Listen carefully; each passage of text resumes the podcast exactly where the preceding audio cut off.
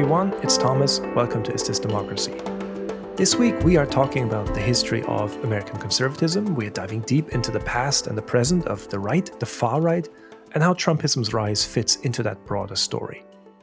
If there's one underlying assumption that defines this podcast, certainly defines the work Lily and I do, it is that the central problem American democracy faces is the anti democratic radicalization of the right. In today's episode, we talk about when, how, and why that actually happened. We reflect on the questions that really go to the core of what we are doing here. I'm so happy I had the chance to discuss these issues with Seth Cotlar. If you listen to this pod, there is a very good chance that you know who Seth is. He's one of the most insightful commentators on the history of conservatism and on American politics in general. And for several years now, he has shared that insight with a big audience via his public facing work. Seth Cotlar is a professor of history at Willamette University in Salem, Oregon. He is by training a specialist on the history of the early American Republic, the years between the American Revolution and the Civil War. His first book was Tom Paine's America The Rise and Fall of Transatlantic Radicalism in the Early Republic, and in it he examined the political culture of that era, specifically ideas of democracy. And you'll hear him talk about how that's really the path that led him to focusing on the more recent past and the present of the American right, the way conservatives talk and think about democracy, and very frequently do so by referencing the early American period, a kind of bizarro version of the very history for which Seth is a specialist. Now, the bulk of this episode focuses on Seth's current project. He is writing a book about Walter Huss. Who? Exactly. Walter Huss is a rather obscure figure, but you'll hear in our conversation that this story is fascinating and immensely significant. Walter Huss was a leading right wing activist in Oregon from the late 1950s all the way through the early 2000s, a far right activist with ties to the neo Nazi scene and domestic terrorists. And in the late 70s, this guy, Walter Huss, managed to take over as chair of the Oregon GOP, the Oregon Republican Party, which had until that point really stood out for its moderate republicanism. The story of Huss we discuss here allows us to tackle so many crucial issues. It's a window into that far right world since the 50s the toxic ideological landscape of anti Semitism, anti communism, and racism, the white Christian nationalist vision of and for America. It allows insight into the far right media landscape of that era, which provided an absolutely crucial infrastructure and, and sustained that far right world and its networks. It's also served as a, a fertile ground for the kind of political culture that has come to take over the Republican Party. We discussed the question of how someone like Huss was able to help push the moderate Oregon GOP to the right, the role and failure of moderate elites, the Republican establishment, to prevent this from happening, to stop this kind of radical insurgency.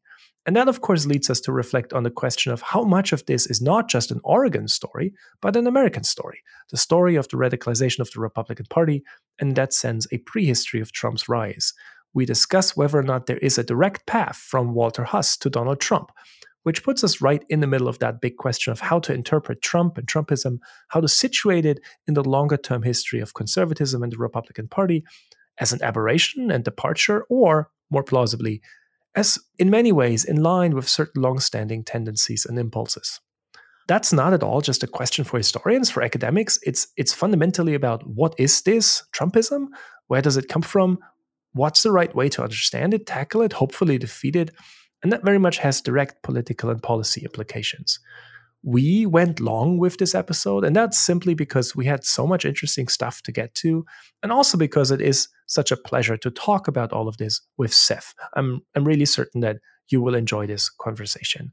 Seth really is among the handful of people from whom I have learned the most over the past few years. If you are interested in understanding the past and present of the American right, and whatever is going on in American conservatism, you should subscribe to his new Substack newsletter. It's called Rightlandia, and it's fantastic. And you should seek out Seth's work. Follow him on social media, where he is at Seth Cotlar. You will be grateful for all he has to offer. All right, before we get into it, just a few housekeeping notes. Um, if you haven't yet, please do subscribe on the podcast player of your choice. If you want to support the podcast, the best way to do that is to leave us a rating or a review I say it every week because it's important. They really help us a lot. They really help the podcast find an audience. If you have any feedback, please email us at isthisdemocracypod at gmail.com. Thanks as always to our wonderful producer Connor Lynch, who is making all this good stuff happen. And thanks to you for taking the time to listen. Here it is my conversation with Seth Cotlar.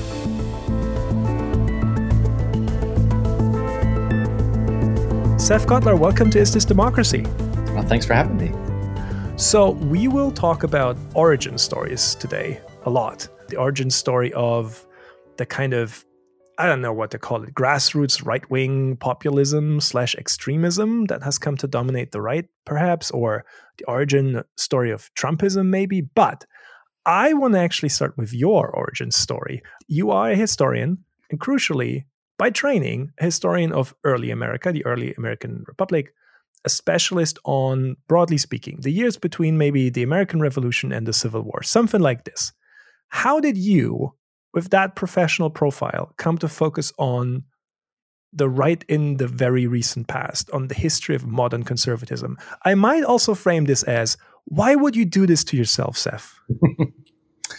uh, many of my friends ask me the same thing. Uh, so, uh, so here's the origin story. So I, I was mostly interested as a historian of the the American Revolutionary era in the history of political ideas and political culture, especially around the question of democracy uh, in the late 18th and early 19th century. Um, I wrote an article on uh, how the word democracy came to be used um, in the 1790s, specifically um, as a way to identify one as a member of a political movement that understood itself as being kind of internationalist and egalitarian and um, pro democratic in a variety of ways. Uh, and so um, we can see this struggle over and conversation about what does it mean to call America democracy and what does that entail in the founding era. Um, and so that was my first book project, which was basically about Thomas Paine and the Americans who loved him in the 1790s. Uh, and Thomas Paine is off in France at this time writing uh, pamphlets in favor of the French Revolution. Um, and there was a significant number of Americans in the 1790s who uh, read his work, followed him, and identified themselves as, uh, like him, supporters of, of the French Revolution. Um, I should emphasize in the earlier stages, most of these folks kind of got off the train once it got to the whole guillotine part. Um, so it just so happened that in the 1990s, before I'd even finished uh, my dissertation, I was asked to review some kind of strange right wing books about the founding era. Uh-huh. Uh, and I, I remember reading them thinking, like, where is this coming from? They were like neo Confederate interpretations of the political theory of the founding era and they just seemed so weird. You know they would use like in the introduction they used phrases like uh, as we know during lincoln's tyrannical reign as president. And i was like who is this book for? Like like w- w- what is happening here? Um, yes. um, and now i look back in hindsight and i can see how this this was part of this kind of far right subculture. But anyway the, a lot of conservatives throughout American history, but especially in the last 30, 40 years, have been obsessed with the founding, right? And sort of stake a particular claim on the ideas of that founding era. Um, and they use it to justify their politics, which frequently is quite counter democratic or anti democratic and anti egalitarian. Um, and as someone who's read that material, that primary source material, you know, I can see where they're getting that from. But also, this tradition, this founding era, was incredibly complicated and multivocal and, and multivalent. And that's the part that tends to drop out. So around the Tea Party era, I would obsessively watch Glenn Beck's uh, shows in which, oh, great. in which he would he would explain to the audience how they've been taught American history all wrong, and now he's going to tell them the truth, yeah. right, yeah. about American history. Yeah. I remember watching it, just kind of pulling my hair out, like, what is happening? What is he talking about? And my response at the time was like, well, okay, maybe you can maybe you can make that case but like wouldn't it be good glenn beck to bring someone else on who actually like knows this material better to give a different perspective and i was so naive right so incredibly naive um, and so because of all of that background of looking at how the founding era was being appropriated by contemporary conservatives, I decided to teach a course on the history of American conservatism. Oh, okay. In the Tea Party era.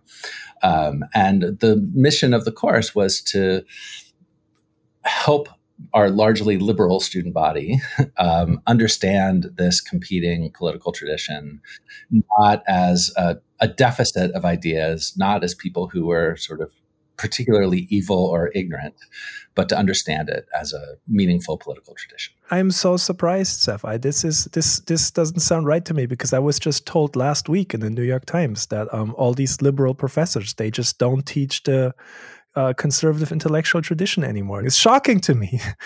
You're telling me that you actually, even though you are, broadly speaking, a, a liberal professor at a liberal institution, you are actually teaching uh, conservative intellectual tradition. What can I say? I've just always been a maverick like that.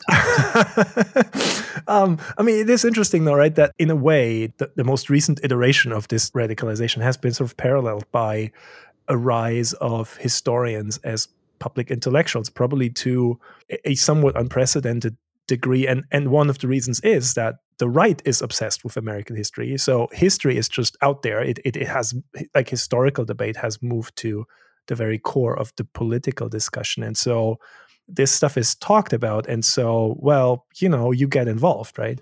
Right. No, absolutely. I mean, I can't tell you how many times. I mean, one of my first experiences as a graduate student was in 1993 or four. I was on an airplane and I was reading a book called The Minutemen and Their World by Robert Gross, which is a kind of classic work on the American Revolution. And uh, there was a guy sitting next to me on the plane who, you know, was a kind of middle aged, kind of conservative looking white guy. But I didn't make any assumptions about who he was or what he thought. But he was kind of eyeing me. And then at one point, he kind of looked at me and he said, that's not one of those revisionist history books, is it? I thought, well, I, what what does that mean? Um, but this like weird hostility, and you know, I'm a cis straight white guy. I don't look particularly, you know, necessarily like a threatening different person to someone who comes from that point of view, from that place. But he just eyed me, and he had sussed me out, you know, as one of these, you know, terrible liberal revisionist who was destroying American history. And the, the context, of course, was the, the history wars of the early 1990s, yes. which are much a precursor to the history wars that we're living through now. Yeah, yeah. Um, and it was, you know, it was Lynn Cheney uh, who was leading those history wars. Liz mother, Cheney's mom. Yeah, Liz Cheney's mother. And there was this massive dust up around, you know, all the terrible things that professional historians were doing to our understanding of American history by including too many women, too many black people, et cetera. Um, so what's happening in Florida now and all of the dust up around the 1619 project, uh, you know, for those of us, I, I, was just beginning graduate school in the midst of that first era of, of the history course in the early 90s. And it just feels like, you know, the same, it's like Groundhog Day. It, that happens a lot, actually, that a much of the currents of culture war debates, broadly speaking, are just astonishingly ahistorical, right? To the point where it's the same with the whole cancel culture thing. And if, if you ever like even spend 10 minutes on looking at the, political correctness uh, uh, panic in, in, the early 90s you're thinking wait a minute we, we've we've been here before.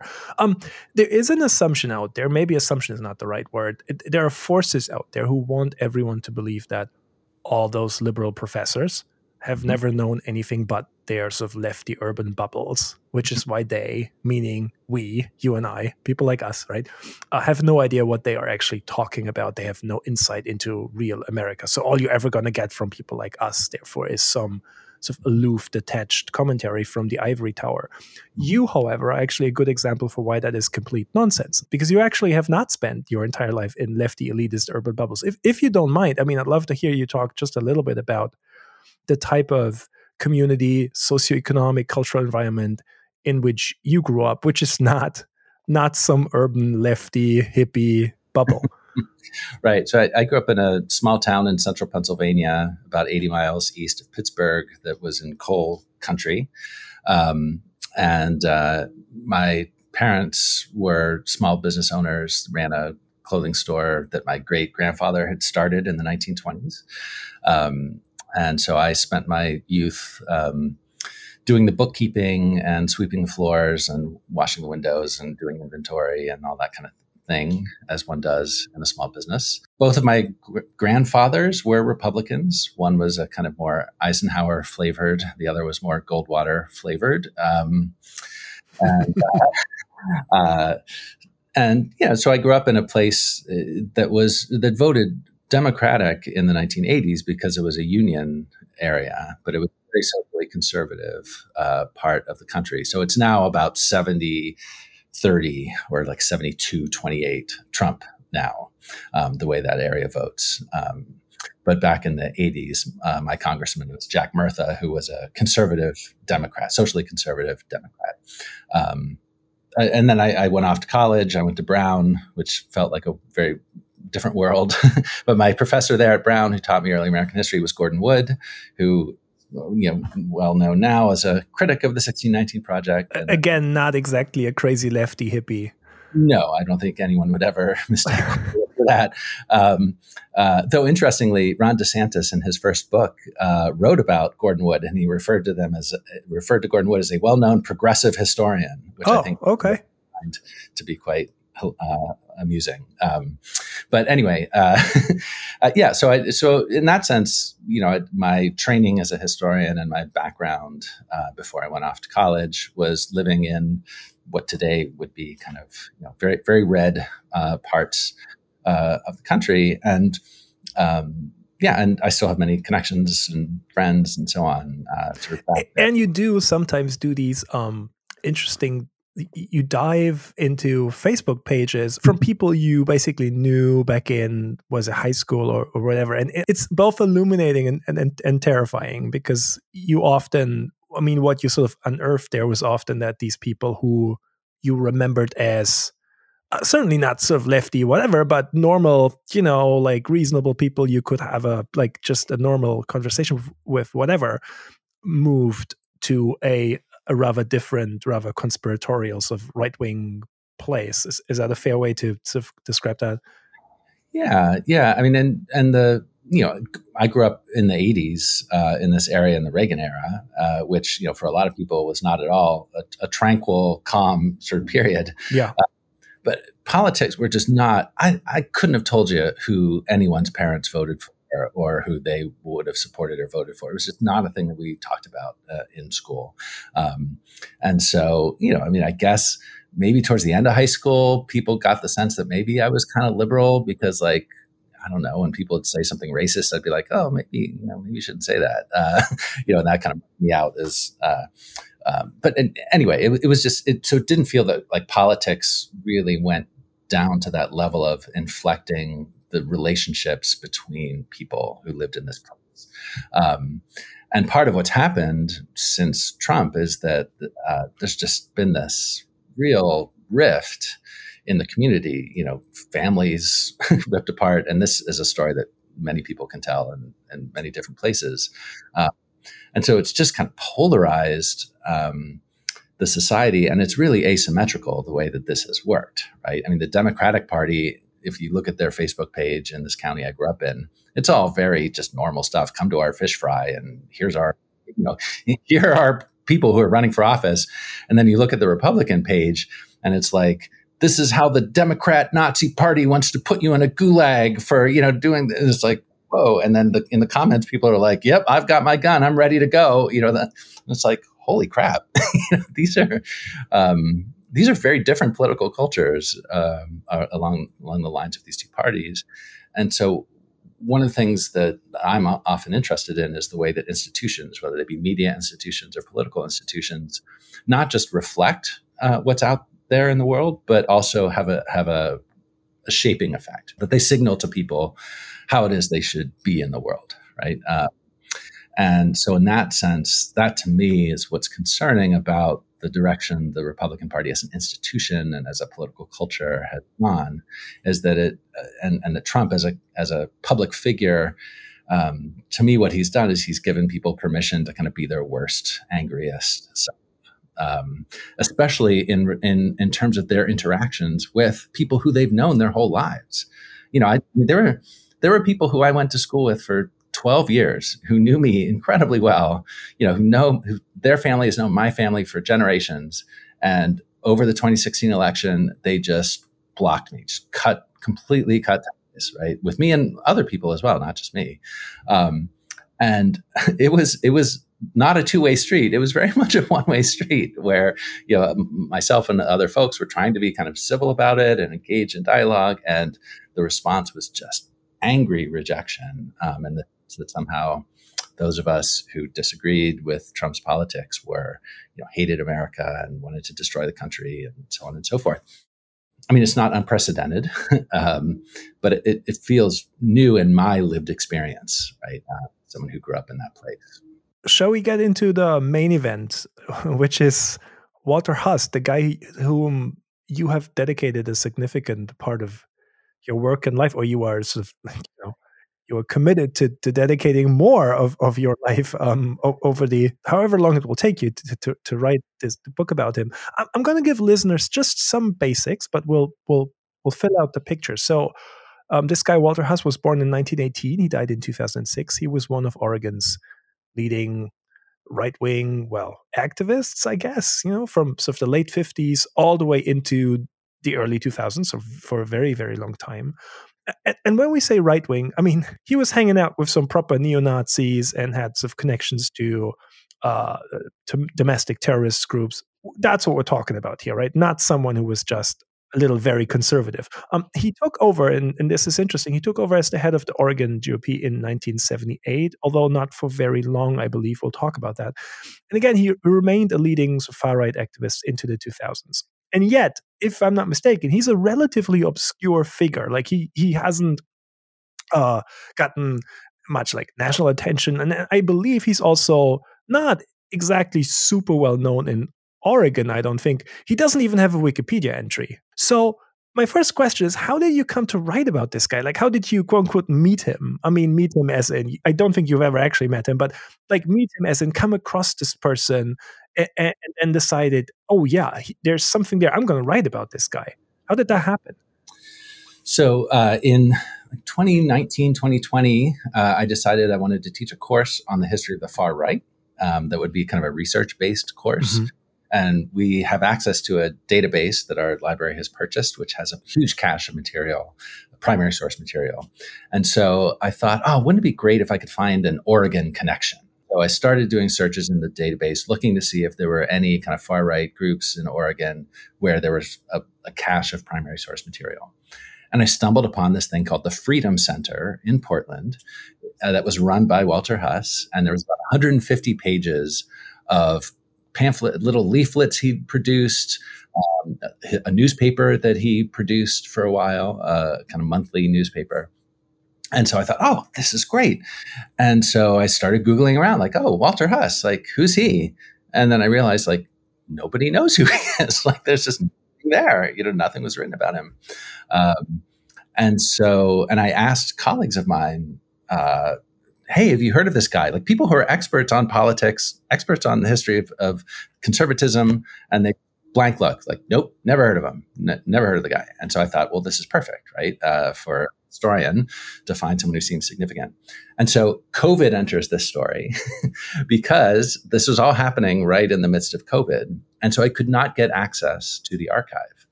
And there are 57 boxes of his papers that are held at the University of Oregon. And so but the University of Oregon was closed to outside researchers. And so all I knew was, well, there's this huge cache of stuff just sitting there waiting for me to look at, but I cannot look at it. And so I read everything I possibly could, every newspaper article ever written about him, uh, et cetera, track, tried to track down in all the corners of the interwebs, you know, where things might be found. And I pretty much exhausted everything. And the picture that I had of him was that he was probably a pretty, you know, conservative guy but I didn't I didn't necessarily like see him as a Christian nationalist or as a white nationalist or as a let alone a neo-Nazi or a kind of posse comitatus type. There were little glimmers of inklings that he might be like that. And I noticed in his papers there were two folders that were labeled Jews. that is very clearly a, a, somewhat ominous sign. It, it, could be, but I mean, you know, he was trained as a minister. Okay. It, it could be that he just had a kind of theological interest. And okay, uh, plausible deniability. Okay. Right. This is not well, and this is where like I came at this from a hermeneutic of of generosity. If you look back at like my early statements about him on on Twitter, I, I'm not sure. Like I get weird vibes and I have the sense that maybe there's something going on there, but but I don't know. I don't have the evidence. And so once I got into the archives, and the first thing I opened when I was able to get access to the archives finally after waiting for months, um, I opened up the Jews folders, and indeed, it was just the worst. Like it was the greatest hits of kind of you know neo-Nazi anti-Semitism from the last century uh, of American history. It was Holocaust denial and just brutal kind of fascist um, anti-Semitic stuff, which then I came to realize was not just a kind of side little hobby that he had, but was actually kind of the organizing principle um, of his politics and, and of his worldview um, that connected to his anti-communism. So he, if, if you asked him, he would have said, "I am an anti-communist. I am opposed to communism." And to him, what that meant was he was opposed to the Jews who are responsible for communism. So to him, there was no distinction between the international communist conspiracy and the and the what he saw as the international Jewish conspiracy. That is something we'll have to unpack more sort of in, in detail, right? This sort of the intellectual landscape in in his in his head. Um, before we get to that, I'm interested in what was the life of Walter Huss like, as in like what was his day job and and what did he do all day and like what like what was his social life like? Who is this guy as a person to the extent we can even grasp that? Yeah. So others would have described him as a very christian devout man right? Okay. Creaturely demeanor about himself he started a couple christian private schools in the late 50s and early 60s that didn't quite work out and i don't know why um, and then he basically was a full-time professional political activist. I, I see. I, I, think he made money, um, and he never made much. I mean, he, the, he, and his wife were poor their whole lives. Um, he worked, you know, twelve hours a day or more. It seems always living on the edge of bankruptcy. He had no family money, um, and so he was very. He he really was this kind of populist, you know, working class. Uh, religious conservative. And he was not a grifter, right? This was not an act.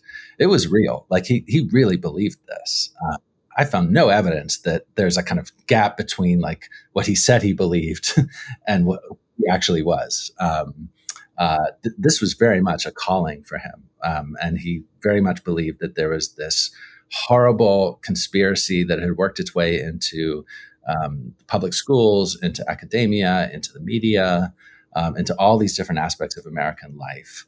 And that he and a tiny saving remnant of other people like him accurately perceived it, right? And because they accurately perceived it and were trying to defeat it, they, of course, were being constantly attacked and victimized by the media, by all of these other organizations that were trying to undermine him. And so he lived his life at this kind of high pitch of drama, right? Where he just around every corner there was a communist who was ready to assassinate him, right? Because he had caught them for what it was they were doing. Um, so he was a deeply paranoid um, person and a deeply kind of uh, resentful and angry person. Yeah, I mean, if the if you're convinced the stakes are that high, then right. I guess you don't just go on vacation for three weeks and don't think about your job, right? That's just not how you roll. And it really was. I mean, he he's like the energizer bunny of like far right radicalism. I mean, he just never he never stopped. I mean, he ran for office like t- at least 12 times and wow. never even came close. Like never even came within like never got more than 30% of the vote, I think, even in a primary. But that didn't stop him. And in 1998 at the age of 80, his wife is like ailing, and he's like, you know what? I think I need to run for governor. And so wow. he just wants to run for governor in 1998. And he's traveling all at the age of 80. He's getting in his car, his old beat up car that's like falling apart. Um, one of the things that are in his archives are um, rebate coupons for for motor oil for a dollar fifty that he would fill. Out. Right, and it, so there are definitely these. Even though he's like he's he's a, he's someone whose politics I revile, um, and he's you know I'm Jewish. I mean, he would have hated me, right? He would have seen me as as the enemy. Um, but but there are these little moments in his archive where you can see that you know his his resentment of the kind of wealthy, polished Republicans who ran Oregon, the Oregon Republican Party, was very real and was not made up. Interesting. Uh, yeah. And and he was right to think that the establishment Republicans in Oregon regarded him as white trash, right? That they would have regarded him. Um, he was not wrong um, in his perception that people looked down on him. Now, you know, they looked down on him because he believed completely like hateful, batshit crazy things. Like that's why they looked down on him. Um, but uh, you know, to, to him, it was all sort of filtered through his own sense of his own margin, the marginal position that he occupied in sort of society and politics, alongside this complete sense of righteousness. Yeah, he really did see the world as it really was, and it's important for him, essential for him, as someone who wants to serve God and who believes in freedom and who believes in America, to kind of get the word out. Right. Um, that is, I mean, so I'm getting a very clear picture of what he thought the the problem was and who the enemy was. What was his vision for the country? Like if he had gotten his way, mm-hmm. like we're making Walter Huss president and he has I don't know the necessary majorities to do whatever he wants. Like what what is it he wanted to do? Like in in his ideal America, what would that have looked like? Yeah, I mean, it was kind of this um, you know incredibly small government kind of wild west um, world of kind of white patriarchal dominance. Yeah. Uh, I don't think he ever thought through the implications of his kind of white nationalist politics. He there were moments where he advocated for or agreed with people who called for people of African descent to be sent back to Africa. Okay. Um, I mean, that was such a kind of far fetched and ludicrous idea. Um, he never worked out the plans of how that yeah, would actually yeah. Um, he was uh, he wanted to completely shut down all immigration from non-white countries. He believed in absolute gun rights. You know, Second Amendment. He was a Second Amendment absolutist. 15 years before the NRA ever got there, right? uh, NRA gets there in 1977. Yeah. Walter Huss was there in the early 1960s. Um, he believed in what he called free enterprise. Um, uh, Larry Glickman has a great book about the whole history of that concept of free enterprise. And um, uh, so to him, it was this world in which individuals went about their own economic business however they wanted without the government and unions. Individuals who looked like him and believed the same stuff like him, they, they get to do that, ex- get to experience that sort of freedom. Right. Now, one of the ironies is that the way he mostly made his money in the 1980s was by participating in multi level marketing schemes, otherwise known as pyramid schemes. and uh, so that, that's a part of the story. I, I don't want to go into it in too much detail, but um, he, he spent half of his life getting ripped off by people like the DeVos family and the Simplot family in Idaho, who ran multi level marketing schemes that sucked money out of Walter Huss's pockets and put it into theirs. But then Walter Huss turned around and set up several multi level marketing schemes himself, which then sucked money out of the pocket of various church going conservative white people in Oregon who trusted him. Uh, and who then bought into his multi-level marketing schemes and then got ripped off by him. So it's so his vision of free enterprise. It's hard to distinguish that from a pyramid scheme. Yeah. yeah. Um, so, um, like a lot of things, it doesn't all make a ton of sense. Um, but he had a kind of n- nostalgic, bucolic view, right, mm. of what America supposedly used to be like, of yeah. just rugged individualists living their lives freely, um, where you know women were women and men were men, and children obeyed their parents, uh, and everybody went to church and everybody listened to what their minister had to say. There was no abortion, there was no feminism, you know, there were no LGBTQ people, right? It was it was this kind of fantasy world of a kind of white Christian utopia that very much tapped into, uh, you know, the, the, founding ideals of the state of Oregon from the 19th century, um, but which he very much kind of kept alive in a new, uh, kind of updated form in the 1960s, 70s, 80s. So, um, I believe if I, if I understand correctly, he would have always talked about the communist conspiracy. They're all communists, whatever.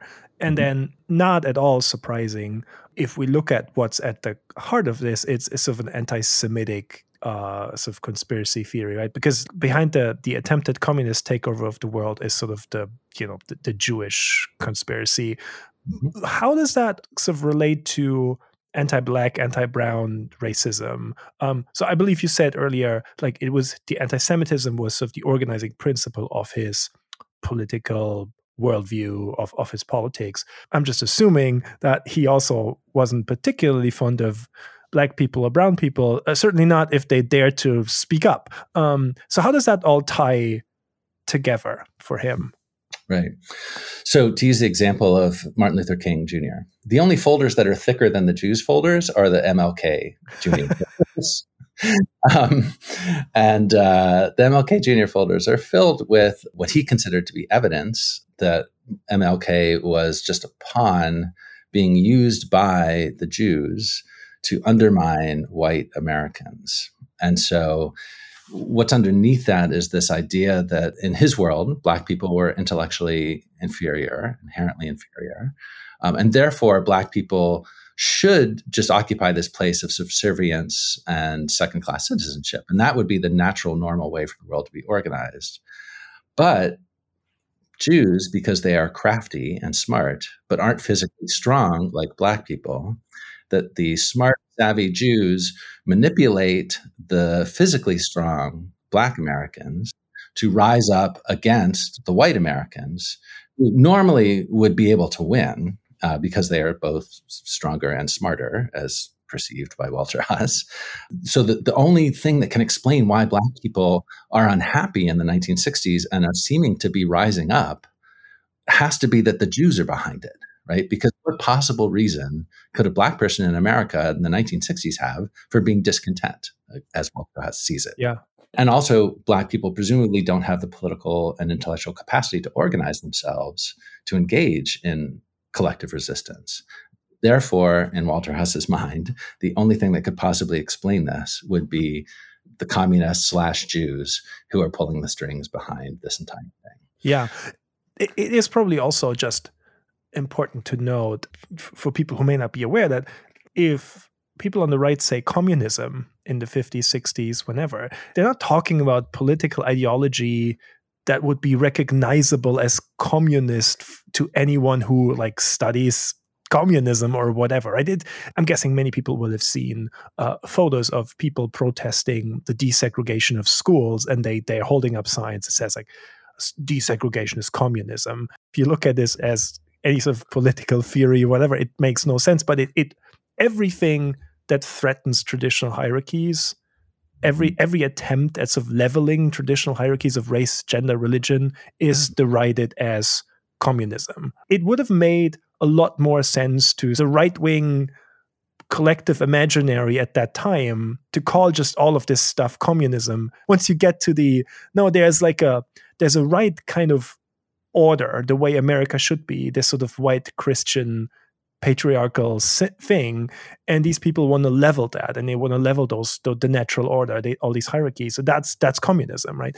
Um, so it, it kind of makes it kind of makes more sense in, in, in that way. So uh, th- the last question maybe specifically on that sort of intellectual uh, landscape um, or the ideological landscape. Um, what happens to Huss's anti communism or his broader worldview after the end of the Cold War? He is still, he still experience, experiences the, the 90s, uh, the downfall of the Soviet Union. There's there's been a lot of attention recently to that sort of post Cold War moment and what happens on the right in the early 90s. There's, of course, yet uh, uh, uh, lately Nicole Hemmer's great book, Partisans.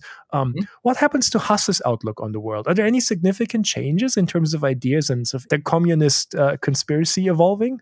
Right.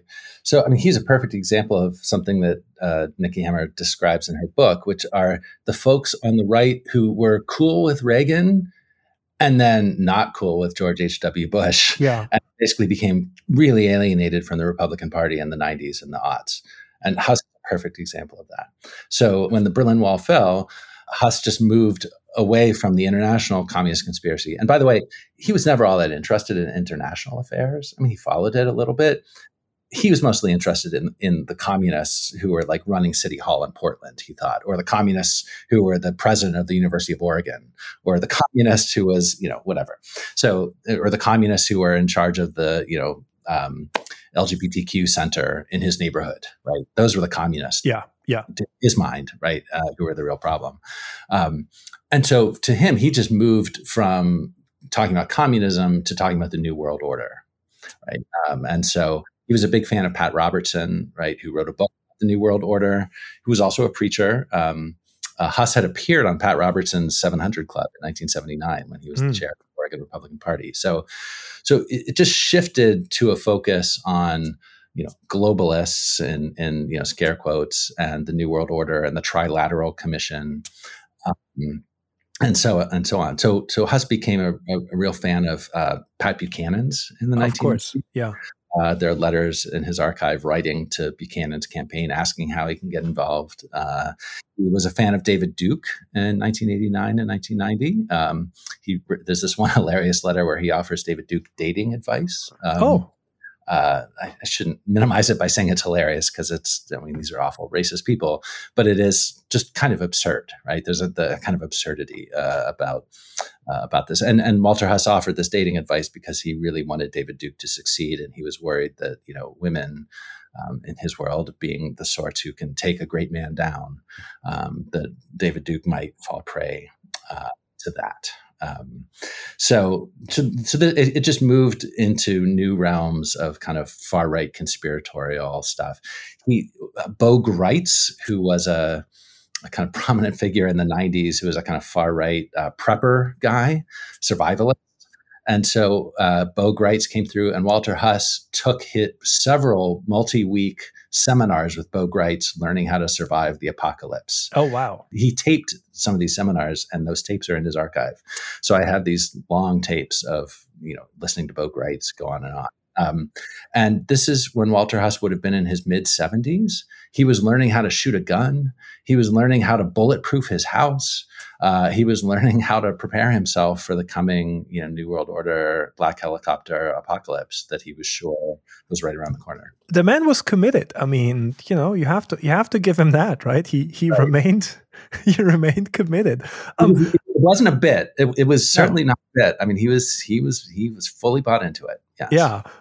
I want to talk a little bit about where someone like Huss would get his information from, his ideas, and how he would communicate his ideas about the world to the world, about the sort of far right media landscape of the 60s, 70s, maybe 80s, because that's not something a lot of people know about. I mean, I think for that time period, we often talk about something like the National Review being founded in the mid in the mid fifties, and we pay attention to conservative intellectuals, that sort of thing. And then we get to the nineties, of course, and then we have right wing talk radio and Fox News and all that. So we, we we we do absolutely pay a lot of attention to that. But but you describe this sort of um, right wing media landscape of the sixties and seventies.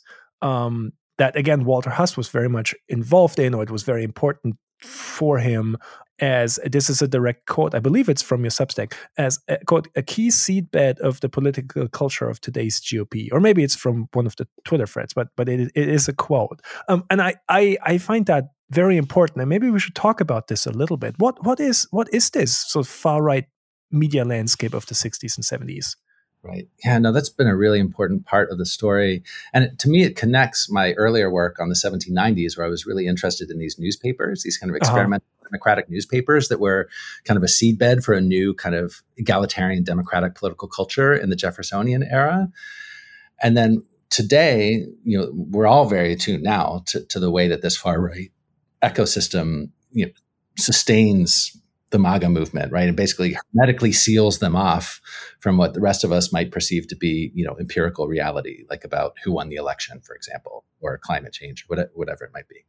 Um, and so Huss in the 60s, 70s, and 80s inhabited a world that was very much kind of hermetically sealed off from the mainstream media. So, for example, I found no clippings from National Review in his 57 boxes of archival material. He did not read National Review. He, yeah, occasionally Bill Buckley shows up, but like, uh, but is a pretty marginal figure. Right? Yeah.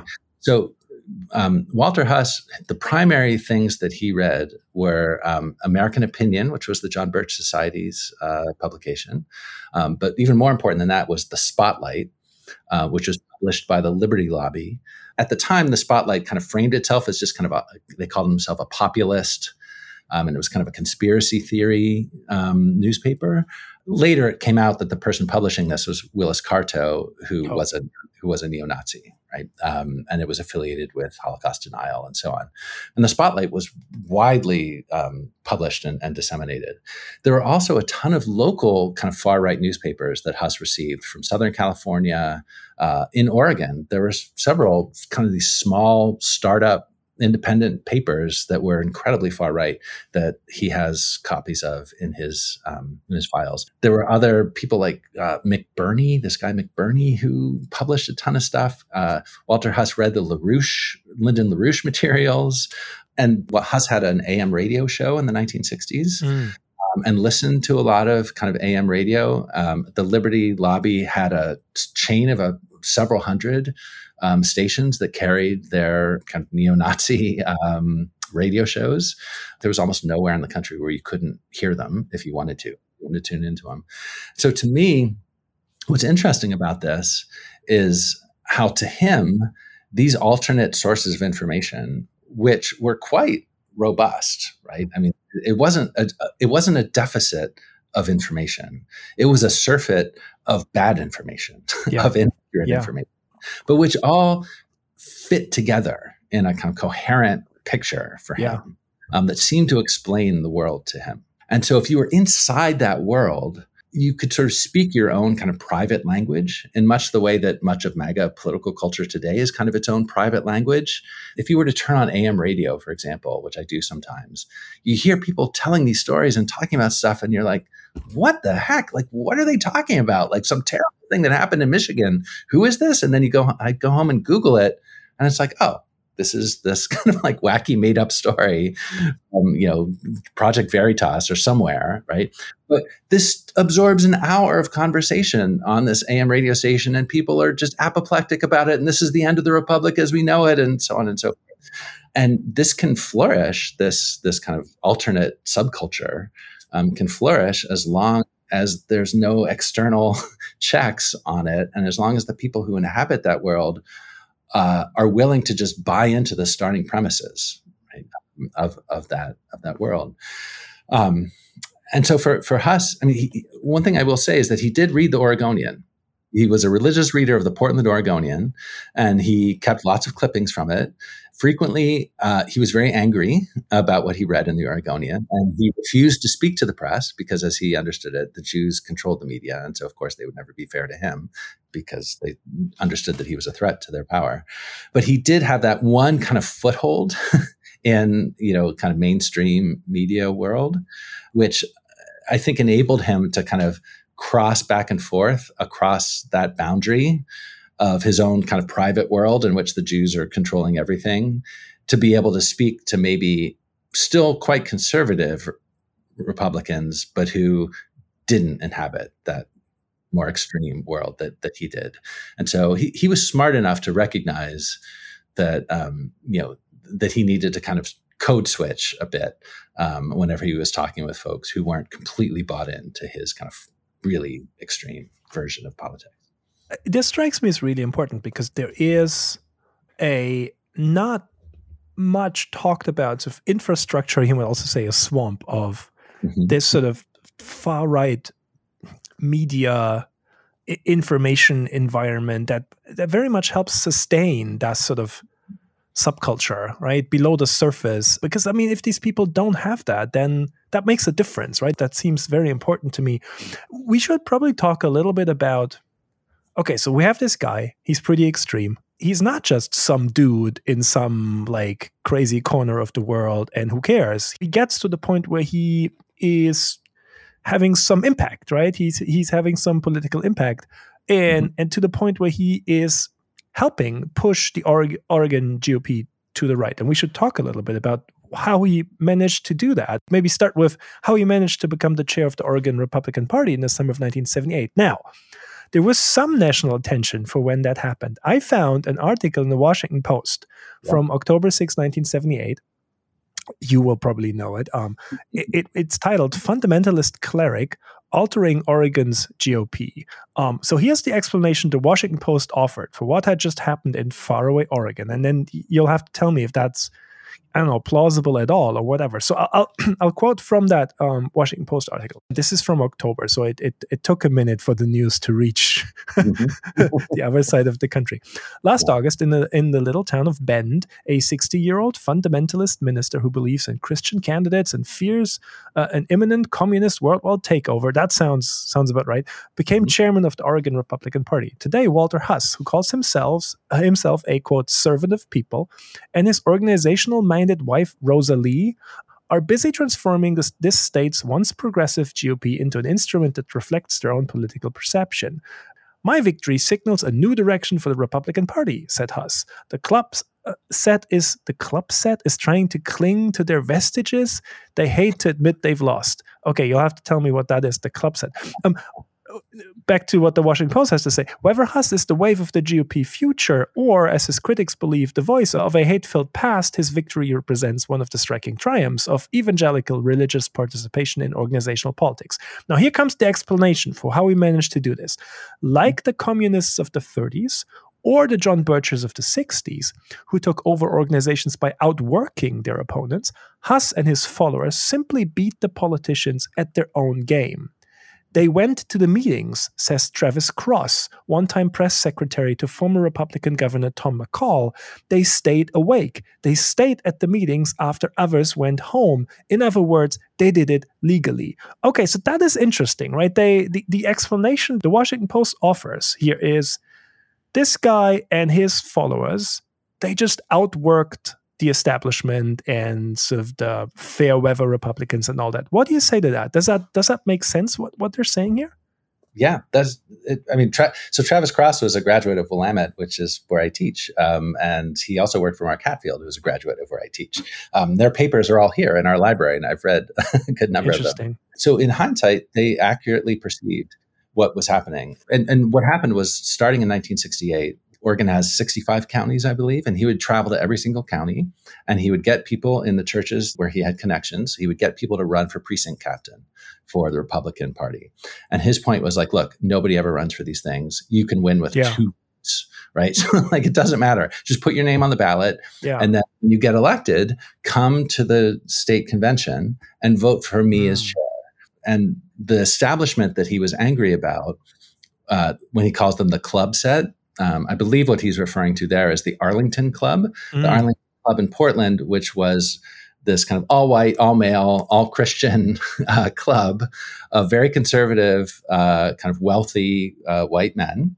Uh, our current mayor of Portland is the grandson of one of the members of the Arlington. Club. Oh, interesting. Club, even though he's a Democrat. Um, and uh, so these these men who at the Arlington Club, which was this ex- exclusive club for, for, Portland's economic elite, or Oregon's economic elite, um, they were the kind of de facto uh, kingmakers in the Republican Party. If you wanted to run as a Republican, you had to kind of get the nod from them, and then they would give you the money to kind of run your uh, election.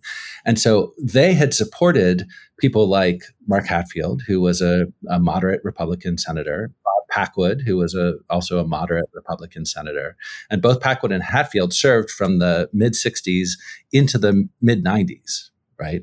So for the entirety of the time that Huss is there, two, Oregon's two Republican senators are both kind of known as moderates on, on issues. And so Huss just was apoplectic about this, right? And in part, this is another little interesting wrinkle to it the guy in charge of the Arlington Club for a lot of the time is a guy named Ernie Swigert, who owns a huge corporation called the Hyster Corporation in Oregon. Ernie Swigert was a founding member of the John Birch Society. Oh. Okay. So so Huss like looks at, at Ernie Swigert and he says, dude, like we're on the same page here. Like yeah. you're in the John Birch Society. I'm like fighting communism, but like you don't give me the time of day. Right. And instead you give all your money and all your support to these country club type Republicans, Hatfield and Packwood. Um, and Swigert and the Arlington Club's thinking on this, as I understand it, was that, well, Huss, we're not going to support you because you won't get elected. Right? Like, what good does it do us to get a Republic, you know, to nominate a Republican we agree with who is such a kook that no one will vote for him? So we will support Republicans who can get elected, who are these more moderate Republicans. And so what shi- what shifts in the party then uh, is that Huss leads the, this insurgency, And he goes to the state convention every two years 1968, 1970, 1972, 1974, 1976. And every time he tries to get enough votes to win the chairmanship, and he gets closer and closer and closer. And then finally in 1978, he does it. Um, and and it really was. So what Travis Cross said that he did it, you know, legally, it is absolutely true. Um, and the establishment basically couldn't care less about the Oregon Republican Party as an organization. By 1978, you know, Hatfield and Packwood had their own organizations. They were fine. They didn't need the Oregon Republican Party to get reelected. They had a good standing with the public. Um, and so they just basically didn't care enough to devote the time and energy um, to staving off what was this kind of grassroots insurgency in the Oregon Republican Party. So that's that's basically how it happened. It I have to say, if we zoom out, there's some parallels here too.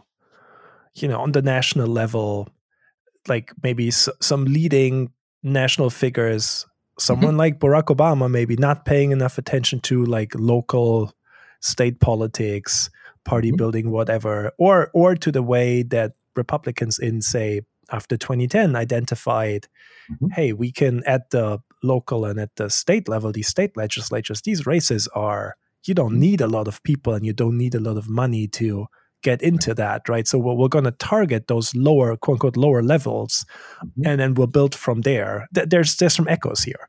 Oh, absolutely. And, and I mean, Steve Bannon, this is his entire yeah. project now, right? Is to get people to run for precinct captain. Um, and he's been yeah. very about this. And the the Moms for Liberty group and, and a lot of the anti CRT parents groups are you know running for school board. Yes. And they're you know attending local school board meetings and trying to disrupt them. And yeah. so this this idea that like you got to build power and and and the the attractiveness of doing it at the local level is that it's incredibly cheap. It doesn't yeah. take much money.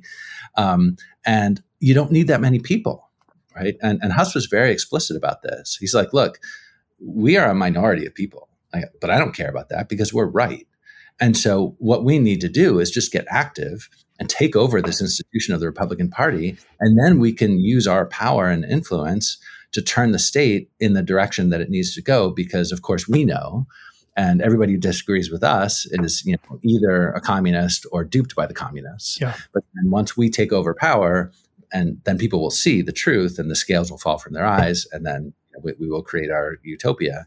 Um, so um, so in that sense i think bannon is a more just like cynical power player. It's like i don't care. We will just dominate you. Um, and and for huss it, it was a this sense of you creating a network of the right sorts of people. So when he wants christian candidates to run and and this was the comment that drew a lot of ire um, and and people like mark hatfield criticized him for this. Vic Atiyeh, who was the sitting or Republican governor, yeah. criticized for this because they saw behind that was code, right, for not Jewish, right. Um, and that is indeed what Huss completely meant. Yeah, yeah. We now know that is completely what he meant. But he, of course, pawned it off as just well i you know i just mean people who have good morals you know uh, people who are virtuous and morally responsible that's all i mean by that. People who knew Huss more up close understood that he did not believe in religious pluralism and he did not believe in multiracial democracy. Yeah. Right? It's, I mean, this is this strikes me as really crucially important. The way American the American political system, American democracy is set up opens a lot of avenues for that kind of insurgency, right? It it the combination of an incredible amount of elections and sort of political positions at, at all levels, mm-hmm.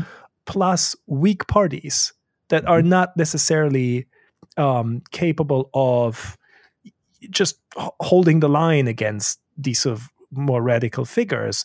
If you have both of that, there's just a lot of openings for these kinds of things to happen. I mean, there's this whole political scientist Julia Azari uh, said this thing. You know, one of the key problems in this country is we have strong partisanship but weak parties right? And then the story that you're telling is uh, that what, what, we're seeing with school boards and all that. But we also have all these positions that these people can run for, and they don't need a lot of support in terms of numbers. They never need any anywhere close to like what you would call a majority of whatever. You just need a few hyper. I don't know, organized and and and riled up people, riled up enough um, to, to to go there and, and be there. And, and then you can again like outwork right? Outwork the the others. From a german perspective it's it's it's very different than the german system where again like we don't school boards. There's, there's no election for that. There's no opening for an ins- insurgency because we don't elect mm. those positions right? And i'm not saying it's good or bad. I'm just saying it opens avenues right so we should probably transition into sort of the last part of our conversation which is to what extent is this an american story to what extent is it a case study for a much larger development beyond Oregon, right? So, what are sort of Oregonian peculiarities about all of this? Maybe, maybe we can start with this. Like, what is your sense? Like, is this happening around the country? Are there other sort of Walter Huss like figures, versions, and variants of this story happening around the country, or is it still at the time in the 60s and 70s more of an outlier but maybe a harbinger of things to come, but later. Right, right. No, that's a great question. And the way I've been thinking about it is that his movement was sort of middle out rather than top down or bottom up, uh-huh. um, in the sense that it was simultaneously very local, you know, like like county level chairs of Republican Party. Mm. Uh, it was statewide in the sense that they had their eyes on taking over the state Oregon Republican Party and eventually did. But Huss himself was in touch with and coordinating with other kind of far right, especially Christian um, evangelicals in the 1970s. Um, and the nature of those connections um, were often went through uh, media right? So there was a shared kind of uh, world of media that people inhabited. Uh, they were reading the same information, etc. Um, uh, they were listening to the same radio shows, but also they were forging connections so that, for example, Huss had a lot of connections in Arizona. Um, and so he traveled to Arizona a few times and worked together with um, kind of anti tax activists in Arizona in the 1980s and 1990s. Um, so that he had connections to these people who occupied a similar position that he did, which was that it was just sort of citizen activists yeah. who had relationships with and ties to people in positions of you know elected power and other forms of power, um, where they were trying to just marshal the kind of grassroots energy of letter writers, people who would go to public meetings, et cetera, um, to put pressure on people in positions higher up in power. And so, in that sense, it, it is. I mean, there are many peculiarities about Oregon in the sense of the, the demography of Oregon when Huss is at work was quite distinct and different from a lot of places in the U.S. And that was an, an overwhelmingly white state, right? Um, and so the, the, the the form that kind of that sort of white identity politics could take in Oregon was quite different than the way it would take shape in say South Carolina, right, or Virginia. Um, or on in, in, a northeast city, um, so that you know black people were about two percent of the population, when Huss is talking about you know the threat of civil rights and the threat of like black people, um, most of the people he was speaking to didn't know any African Americans, never actually encountered them at work or it, in their daily lives, et cetera. And so it was very much an abstraction. Similarly with Jews, you know, there are very few Jews in Oregon. Um, and so, in that sense, he could weave all kinds of just wacky stories, right? And very few people had that experience of like, well, hey, wait a minute, like I know that person and like they're Jewish and they seem like normal American like me, you know. Um, so that Oregon, I think, especially rural Oregon, was a particularly receptive place for that kind of politics of, of alienation. Um, and then when you build into it the kind of economic struggles that folks were facing in the midst of deindustrialization and the kind of decline of the timber industry, um, which sustained a lot of rural Oregon, um, and ranching. Um, so so that there were there were folks who were experiencing change, economic change, as loss, right, and as hardship. Um, and then, meanwhile, you have the rise of Portland as a more liberal, uh, LGBTQ friendly uh, place. Um, and you and so you build in this animosity between you know Portland liberals and Eugene, which is where the University of Oregon is, where all the hippies are, right? So these two places that are seen as these you know locuses of left wing extremism, and then the rest of the state where you know the real Oregonians live. Um, you know, and not these kind of strange foreign types of people who inhabit these these liberal enclaves. Um, and we are still living with that. I mean, that dynamic is very much in play now with the the whole you know secede and connect up with Idaho movement that has become big. Um, so so this maps on in, in Oregon in particular the way that this kind of conservative liberal divide maps onto geography um, is kind of distinct, but but you know not necessarily all that different than say Wisconsin, you know, where you have rural Wisconsin and then you have Madison and Milwaukee. Uh, you know, the difference being that in, in Oregon, there's no city that reactionary white people think of as the place where black people live. Right. I see. Yeah. But the overall, I mean, the overall stuff, there's, it, it is kind of not too dissimilar to the overall urban rural kind of right. fault line that defines the American political conflict so much, right? What we're reflecting on right now is basically the question of what, what significance do we want to sort of assign the, the radicalization of the Oregon GOP in that broader story of the right wing radicalization of the Republican Party in general, right? And, and, and sort of talking about what is the place of the story that you are looking at in a mm-hmm. prehistory maybe of yeah. sort of the rise of Trumpism, that sort of thing, right? And uh, there's just a big, big debate going on. And it's not just amongst historians, right? It's also, I think, shaping the political discourse more broadly. How should we think about the rise of Trump and Trumpism? Is it just an accident, a, a complete aberration and departure from what the Republican Party was before 2015, 16 or so? Or is Trumpism really a continuation of what had been happening on the right for much, much longer and of what, in a way, modern conservatism had, had always been?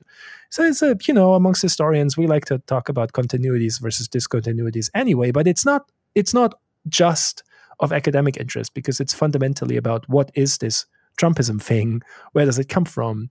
And what is the right way to understand it, tackle it, hopefully defeat it? It has very much direct political and policy implications. So, you know, in a way, you could tell the story that we've talked about as a direct path from Walter Huss to Donald Trump. You could right. tell it as this is what's been going on in the Republican Party on the right for many, many decades. Um, this is the trajectory they've been on. Um, it's all there. It's basically a story of William F. Buckley, but also Walter Huss in the 50s and 60s, to Nixon and Reagan, and still Walter Huss in the 70s and 80s, to Pat Buchanan and Newt Gingrich in the 90s, to Sarah Palin, to finally Donald Trump. What would you say to that? Like a story that would very much place Trumpism in continuity with what we've talked about. Yeah, that sounds right. And and I would say, you know, so Huss Huss's genealogy is from Goldwater to George Wallace. Yeah. Um, to Ronald Reagan. And then after Ronald Reagan, he basically gave up on the Republican Party. Mm. Did not George H.W. Bush. He liked Buchanan. Mm. Right. And then many of Huss's co-workers who then survived him, um, many of them left the Republican Party in the 2000s, and then they returned in 2016 when Donald Trump came. Right. So these were the people who were in the Buchanan brigades, who even earlier would have been in favor of George Wallace. Um, so, so to to them, Trump was a deliverance. Right. Okay. It was like, oh, at last, right? And, yes. they the same way about Sarah Palin, right? It was like, finally, there's a Republican who speak in my language, right? And so, and that language, where does that language come from? Right. And that language, there are lots of different ways to describe what that language is. One, one term I like, which is from historian Joseph Fronczak, is participatory anti democracy. Yeah. Which uh, I think is just a marvelous phrase to conjure with, right? Because it, what it does is it, it it invokes this notion of people getting really fired up politically, right? Um, not just like, well, I'm going to vote for that guy because my taxes will be lower, right? Which is my sense of how a lot of people in the 80s, where I grew up, thought about politics, right? Um, they didn't, they weren't out on the streets, they weren't getting enthusiastic about stuff. They just, you know, hated the Democrats because they thought they were responsible for the economic hardships that they were facing, and so they voted for Ronald Reagan because they liked Morning in America. Um, but they weren't going to meetings, they weren't reading political newsletters and, and literature, et cetera. Um, and so, but Huss was right, and and his his cohort of really kind of activated, kind of far right activists, and what fired them up was the idea of trying to save and preserve their vision of a white Christian patriarchal America, right? Um, and and what gave what put the fire in their belly was this conspiratorial sense, this apocalyptic sense that it was all about to be taken away from them, right? Um, and that everybody was against them, the media, colleges, universities, everybody was against them. Even most churches, right, were, were against them. You know, these kind of mainline Protestant churches, and so only they had access to this really important, timeless set of truths that the founders articulated, that we can find in the Bible, that are rooted in their nostalgic perception of their own upbringing, you know, somewhere. Um, and so that is what really gave the fire to this grassroots insurgency that Huss led, um, and which the establishment folks in Oregon in the Republican Party just dismissed it as a bunch of, you know, working class dopes who read a bunch of stupid magazines that are filled with conspiracy theory kookiness. And nobody needs to take these people seriously because you know they're completely out of touch with reality. They're just backwards vestigial you know um, people. And so you know we humor them. They vote for us. You know occasionally i'll say something about guns that'll make them happy. But they knew that these were people who were generally voting for them as Republicans, but they thought they were the ones driving the bus, the, these establishment types, right? Um, and I think what happened in 1978 when Huss won the championship is there was this kind of oh shit moment of like, oh, wait a minute, we thought we were we had this all locked down and we're in control of this, but maybe we're not. Um, and then you know what followed from that, and I think this is another lesson that is perhaps interesting and what I'm assuming about the politics of your audience, uh, an uplifting story, uh, is that the result of the far right takeover of the Oregon Republican Party in the 1970s and 80s is that the Oregon Republican Party became electorally unviable statewide mm. quickly. Right. Mm. So the last time a, a Republican won governor of Oregon was 1982. And there was one other Republican who got elected as a senator in the 2000s. But for the most part, statewide elections in Oregon are dominated by Democrats. Um, and it's not necessarily because people love the Democratic candidates, it's just because the Republican Party is just so far off in the woods that it's like it, the brand has just become so tarnished. And so this is one of the outcomes of what happened for the Oregon Republican Party because the moderates didn't successfully beat back this challenge, right? And they they were you know people like Mark Hatfield, Tom McCall, who was our Republican governor, Bob Packwood, they were very outspoken in their opposition to the politics of people like Walter Huss, right? They wrote op-eds. So it's not as if they just put their fingers in their ear and pretended it wasn't happening. Yeah. Uh, so they would they would write about it, but they didn't do any organizing around it, right? Um, and so meanwhile, Walter Huss and his crew are like, "Well, we don't care. Say whatever you want about us. We hate you anyway, right?" And so they just kept going out and organizing, and eventually, the the more moderate voices in the Republican Party just lost control um, over the political culture of the party. And at this point, it's it's very hard to see how they get it back, right? I mean, given our system of primaries.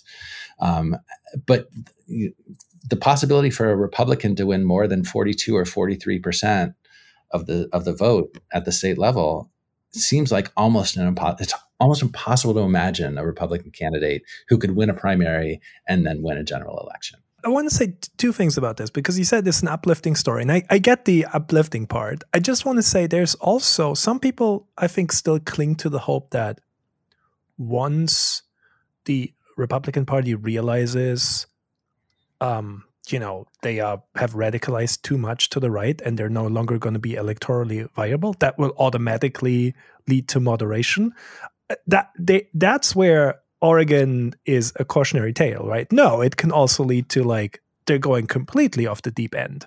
And then I think what's so frightening on the, the national level is that if you add the anti democratic distortions of the American political system, mm-hmm. where maybe 42% or so of support is just enough to even cling to power. That doesn't work in Oregon, but maybe if you add the Supreme Court or something, something like the Senate and the Supreme Court, right? Then all of a sudden maybe that is enough. And so what gives you hope in Oregon, because you can see, well, if you do that, then you're not gonna you're not gonna be competitive in statewide elections. But then nationally, you remain competitive because you have these institutions and these sort of anti-democratic distortions, and and that what that's what makes it a at least a sort of ambivalent story for me Right. And this is where, and so the Electoral College is an interesting piece in this. So, like, for example, you know, what we saw in Pennsylvania with Doug Mastriano, what yeah. we saw in Michigan.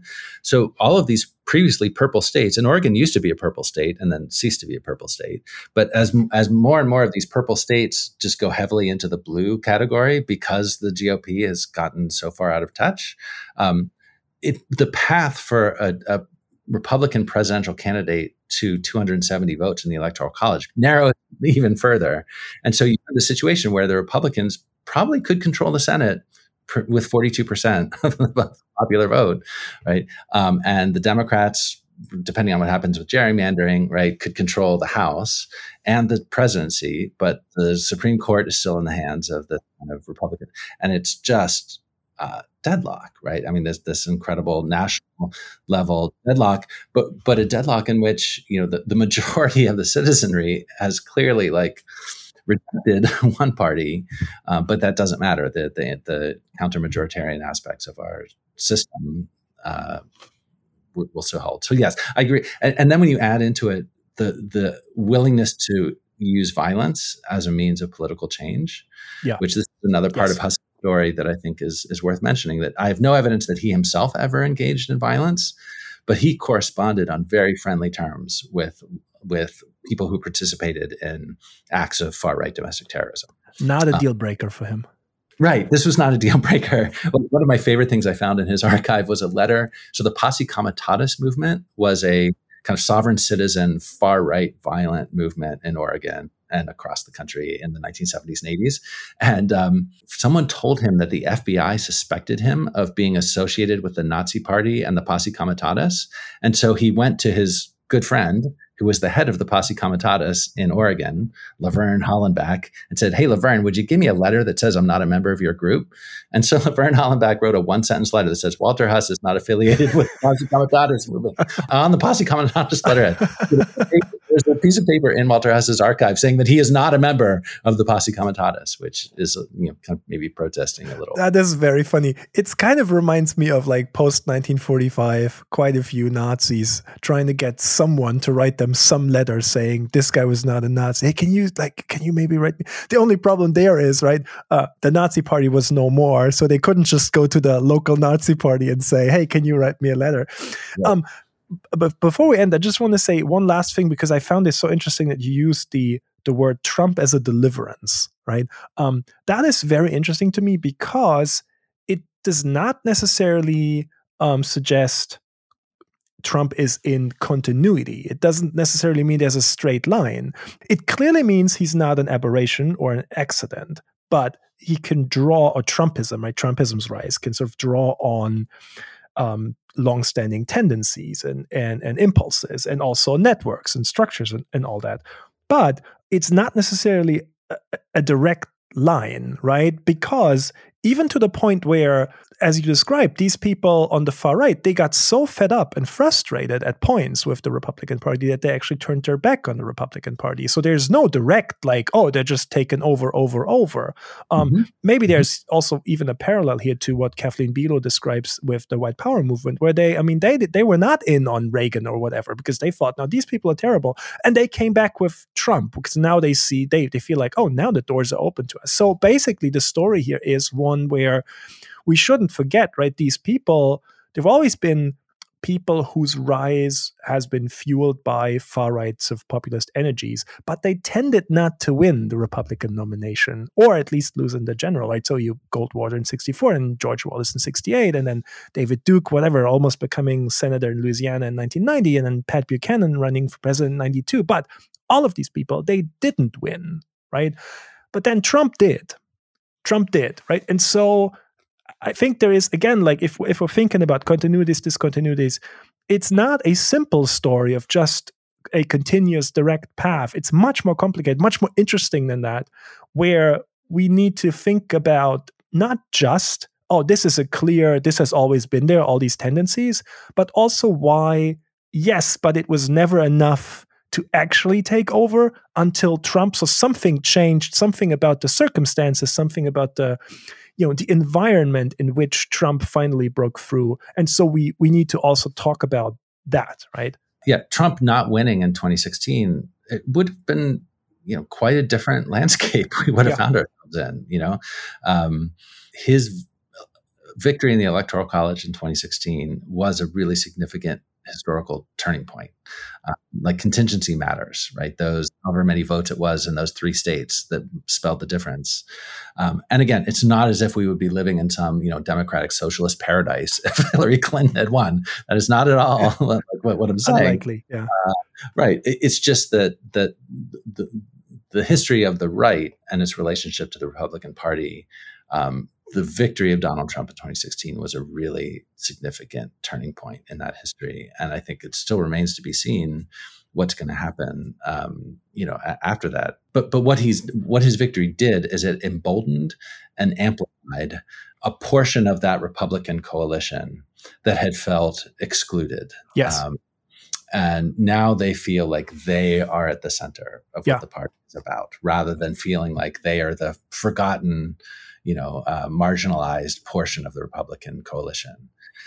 And so, how how you rein that back in, you know, how people like uh, Mitt Romney or Lisa Murkowski or Susan Collins or you know Liz Cheney reel that back in. I don't know. I, I, it's hard for me to see in the context of how weak our institutional parties are, how you do that. Um, so, uh, yeah, I mean, what, what lay in the future is very very unclear, and we historians know better than to than to predict anything. Although, although I mean, I'm guessing listeners can tell that we're probably both not exactly on the most optimistic end of the spectrum, right? When it comes to the the, the trajectory, at least in the near future, for the Republican Party is is is probably not one of.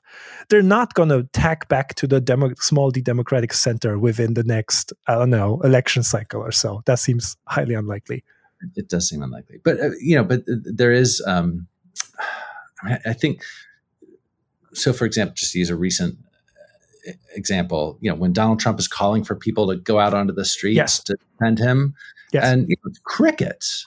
Yes. And I'm following, you know, I, I occasionally I look at the Facebook pages of various Republican groups in Oregon just to see what folks are talking about. And I can tell you, they are not talking about Trump being arrested. I mean, maybe they're just not talking about it on Facebook, but uh, you know, it's so different than the run up to January 6th, right? Where that was all people were talking yes. about. Uh, was the stolen election and how we need to go and support President Trump and so on. Um, that that is not the way people are responding to his current legal troubles. Um, and I don't know what to make of that, but that does seem to suggest the possibility that you know his magnetic hold on people's affections um, is connected to him being in positions of power and authority. And when he's not in a position of power and authority, uh, he's kind of dispensable, you know? Um, yeah. Uh, and and I think though for some people they perceive him as the only Republican who could win um, which I don't believe is true. Um, but I think as they see it, right, he was the guy that cracked the code. Yeah. He was the guy that in 2016 won. Uh, and so there's no one else who has that kind of, you know, magic touch that, that he has. Yeah. That is probably a good place to end. Maybe, I mean, somewhat of a slightly hopeful place to end. Um, we, you know, we we went long actually, which is, mm. you know, just mm-hmm. because it, it, there's just so much to talk about and i i want to thank you very much for taking all the time to to talk this through with me everyone should read and follow Seth. I mean, just a few weeks ago, Seth finally started a Substack newsletter. It's called Rightlandia, and it's dealing with all the good stuff that we discussed here today. It is fantastic if you are interested in understanding the past and present of the American right. And whatever is going on over there, you should subscribe and you should read it. In general, you should seek out Seth's work. Follow him on social media. He is at Seth Cotlar everywhere. Um, not everywhere, but you know, on the on the bird side and on Mastodon, um, at least. Um, and I, I can honestly say that Seth is among the handful of people from whom I have learned the most over the past few years, regardless of how short your list of people that you always make a conscious effort to read is. Seth should be on it. Um, he's certainly on mine. I'm very glad we had a chance to get into it here on the podcast. Seth Cotlar, thank you so much for this conversation. Thanks for having me. It was an honor.